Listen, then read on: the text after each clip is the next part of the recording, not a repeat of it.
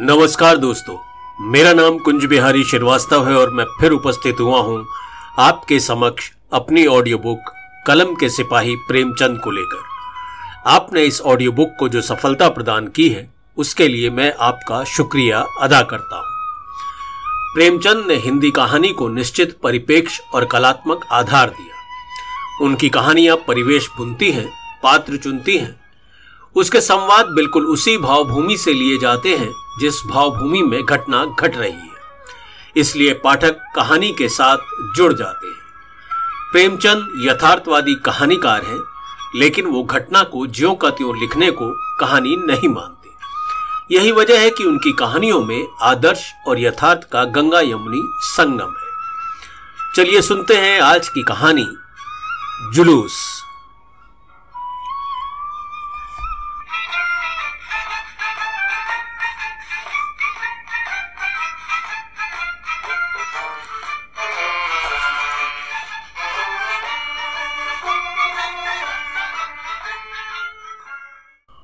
पूर्ण स्वराज का जुलूस निकल रहा था। कुछ युवक, कुछ बूढ़े, कुछ बालक झंडियाँ और झंडे लिए वंदे मातरम गाते हुए मॉल के सामने से निकले। दोनों तरफ़ दर्शकों की दीवारें खड़ी थी। मानो उन्हें इस जत्थे से कोई सरोकार नहीं है। मानो ये कोई तमाशा है और उनका काम केवल खड़े खड़े देखना है। शंभुनाथ ने दुकान की पटरी पर खड़े होकर अपने पड़ोसी दुकानदार दीनदयाल से कहा, सब के सब काल के मुँह में जा रहे हैं। आगे सवारों का दल मार मार कर भगा देगा इनको। दीनदयाल ने कहा, महात्मा जी भी सठी आ गए। हैं अरे जुलूस निकालने से स्वराज मिल जाता तो अब तक कब का मिल गया होता?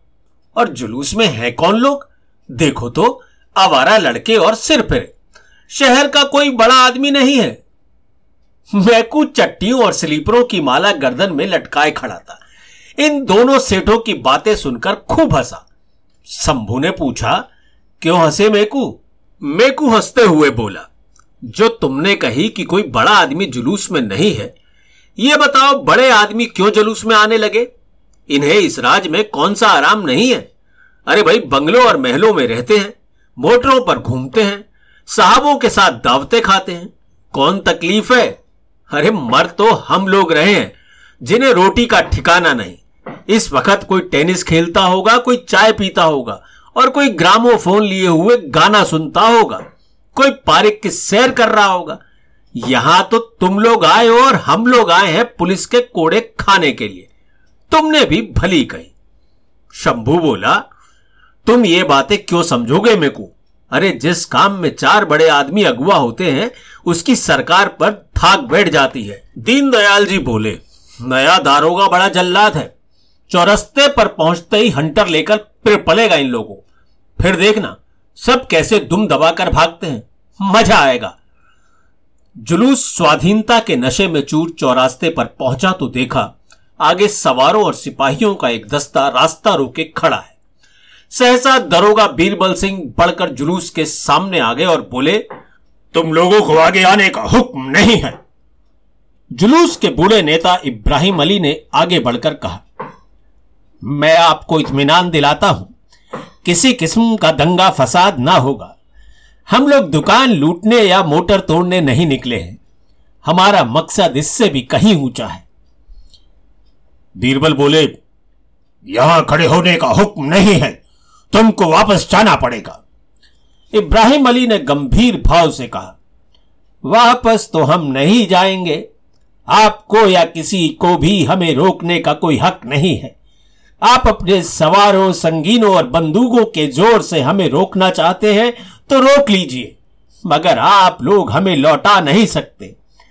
न जाने वो दिन कब आएगा जब हम, हमारे भाई बहन ऐसे हुक्मों की तामील करने से साफ़ इनकार कर देंगे। जिनकी मंशा महज कौम को गुलामी की जंजीर से जकड़े रखना है।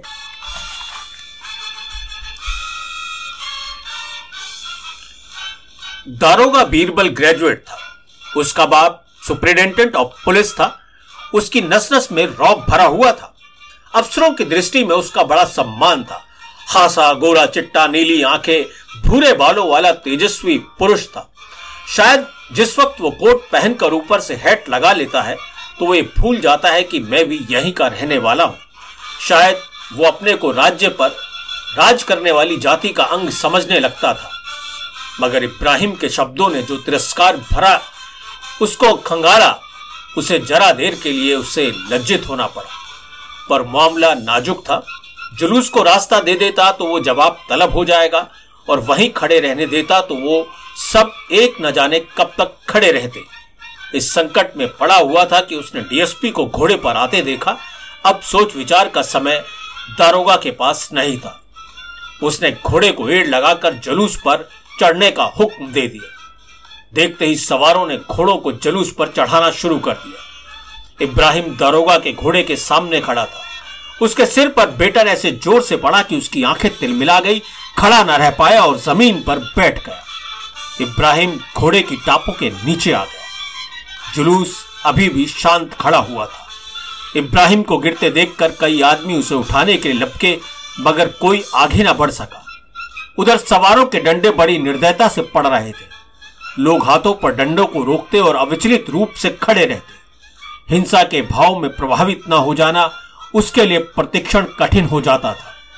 जब आघात और अपमान ही सेना है तो फिर हम इस दीवार को पार करने की चेष्टा क्यों ना करें? लोगों को ख्याल आया कि शहर के लाखों आदमियों की निगाहें हमारी तरफ़ लगी हुई हैं। यहाँ से ये डंडा खाकर अगर हम लौट भी जाएँगे तो फिर किस मुँह से आज़ादी का नाम लेंगे मगर प्राण रक्षा के लिए भागने का किसी को भी ध्यान नहीं आता था।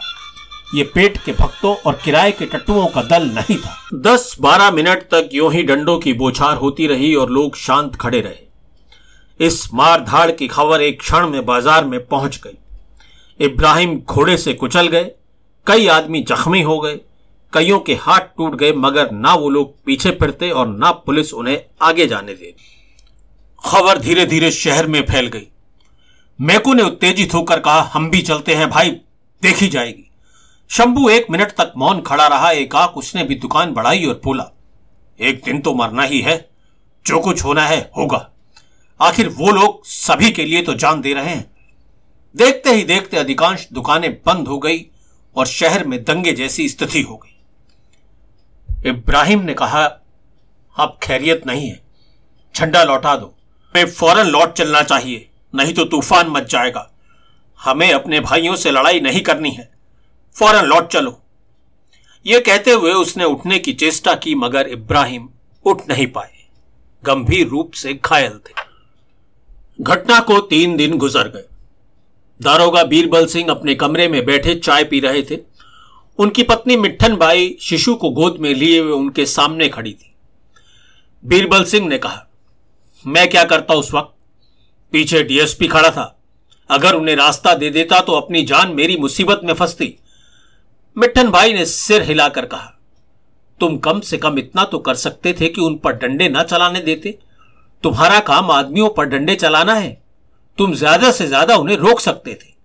कल को तुम्हें अपराधियों को अगर बेत लगाने का काम दे दिया जाएगा तो शायद तुम्हें बड़ा आनंद आएगा। क्यों? यही ना? बीरबल सिंह ने खिसिया कर कहा, तुम तो बात को समझती नहीं हो। मिट्ठन भाई बोली, मैं खूब समझती हूँ। डीएसपी पीछे खड़ा था। तुमने सोचा होगा ऐसी कारगुजारी दिखाने का अवसर शायद फिर ना मिल सके। क्या समझते हो? उस दल में कोई भला आदमी नहीं था। उसमें कितने ही आदमी ऐसे थे जो तुम्हारे जैसे को नौकर रख सकते थे। विद्या में तो शायद अधिकांश तुमसे बड़े ही होंगे। मगर तुम तो उन पर डंडे चला रहे थे और उन्हें घोड़ों से कुचल रहे थे। वार ही तुम्हारी जवान मर्दी बीरबल ने बेहयाई की हँसी के साथ कहा डीएसपी ने मेरा नाम नोट कर लिया है। जानती हो? सच बोल रहा हूँ। तभी एकाक एक सिपाही ने बरामदे में खड़े होकर कहा, हुजूर, ये लिफाफा लाया हूँ। बीरबल सिंह ने बाहर निकलकर लिफाफा ले लिया और भीतर है सरकारी चिट्ठी। उसे निकालकर पढ़ने लगा।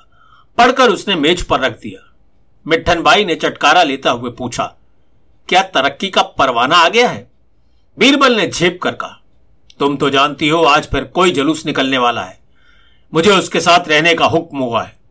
मिठन बोली, फिर तो तुम्हारी चांदी है, तैयार हो जाओ। आज फिर वैसे ही शिकार मिलेंगे। खूब चढ़ चढ़ कर हाथ दिखाना। डीएसपी भी ज़रूर आएँगे। अब तो तुम इंस्पेक्टर हो जाओगे। सचमुच ना?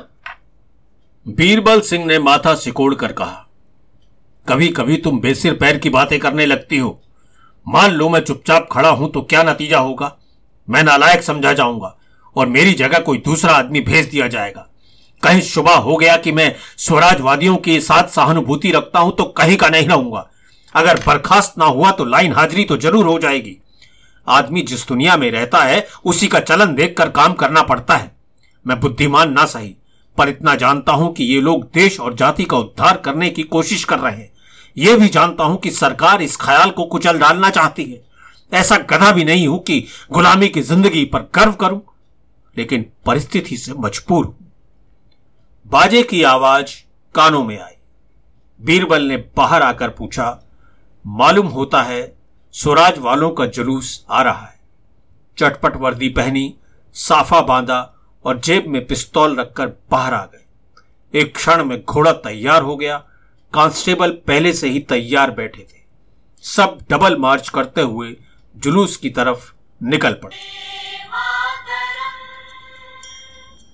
पुलिस वाले डबल मार्च करते हुए कोई पंद्रह मिनट में जुलूस के सामने पहुँच गए। इन लोगों को देखते ही अनगणित कंठों से वंदे मातरम की एक ध्वनि निकली, मानो मेघ मंडल में गर्जन का शब्द हुआ हो, और फिर सन्नाटा छा गया।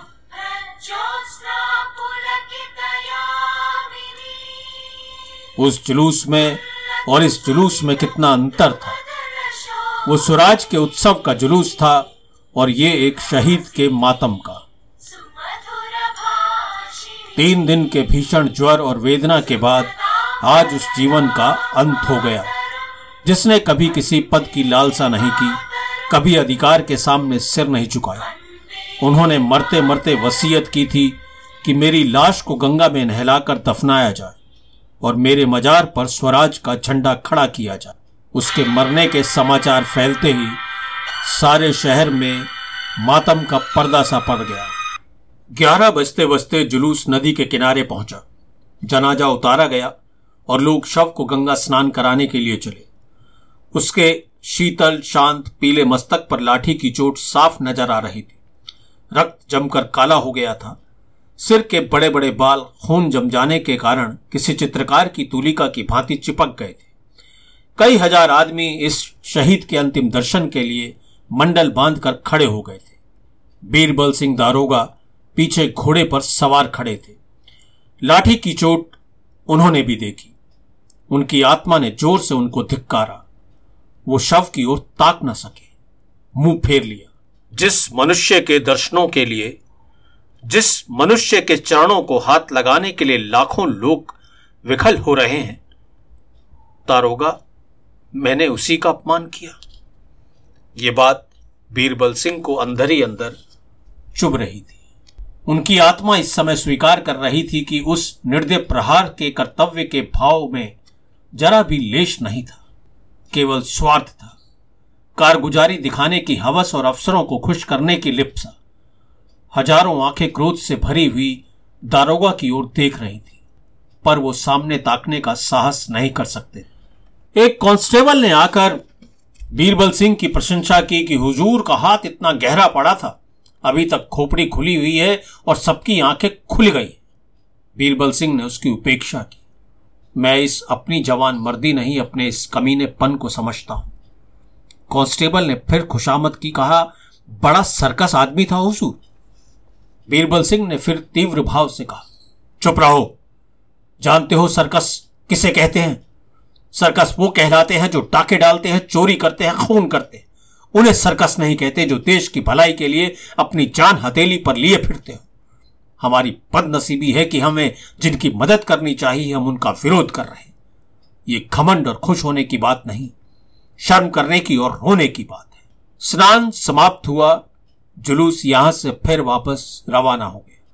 शव को जब खाक के नीचे सुलाकर लोग लौटने लगे तो दो बज रहे थे। मिट्टन भाई स्त्रियों के साथ कुछ दूर तक तो आई, पर क्वींस पार्क में आकर ठिटक गई। घर जाने की इच्छा ना हुई। वो जीर्ण आहत और रक्त रंजित शव मानो उसके अंत्यस्थल में बैठा हुआ उन्हें धिक्कार रहा था। पति से उसका मन इतना विरक्त हो गया था कि अब उसे धिक्कारने में भी उसकी इच्छा नहीं थी। सहसा मिठन बाई को पार्क में बैठे हुए इब्राहिम अली की बेवा की याद आई। घर का पता उन्होंने औरतों से पहले पूछ लिया था। जैसे ही वो घर में प्रवेश करती हैं, एक बूढ़ी औरत खाट पर बैठी।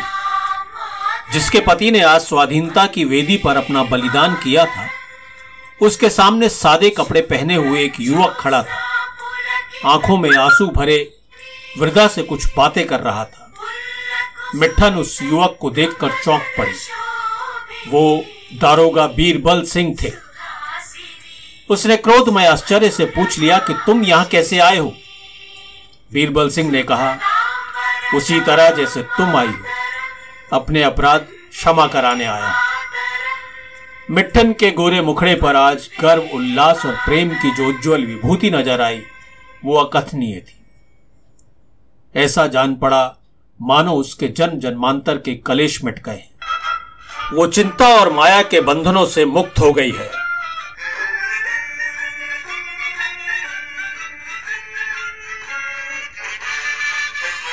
तो ये थी आज की कहानी प्रेमचंद जी द्वारा लिखित जुलूस। ये कहानी आपको सुनने में कैसी लगी, इसका फीडबैक ज़रूर दीजिएगा। अगले हफ़्ते फिर आपसे मुलाकात होगी। तब तक के लिए नमस्कार।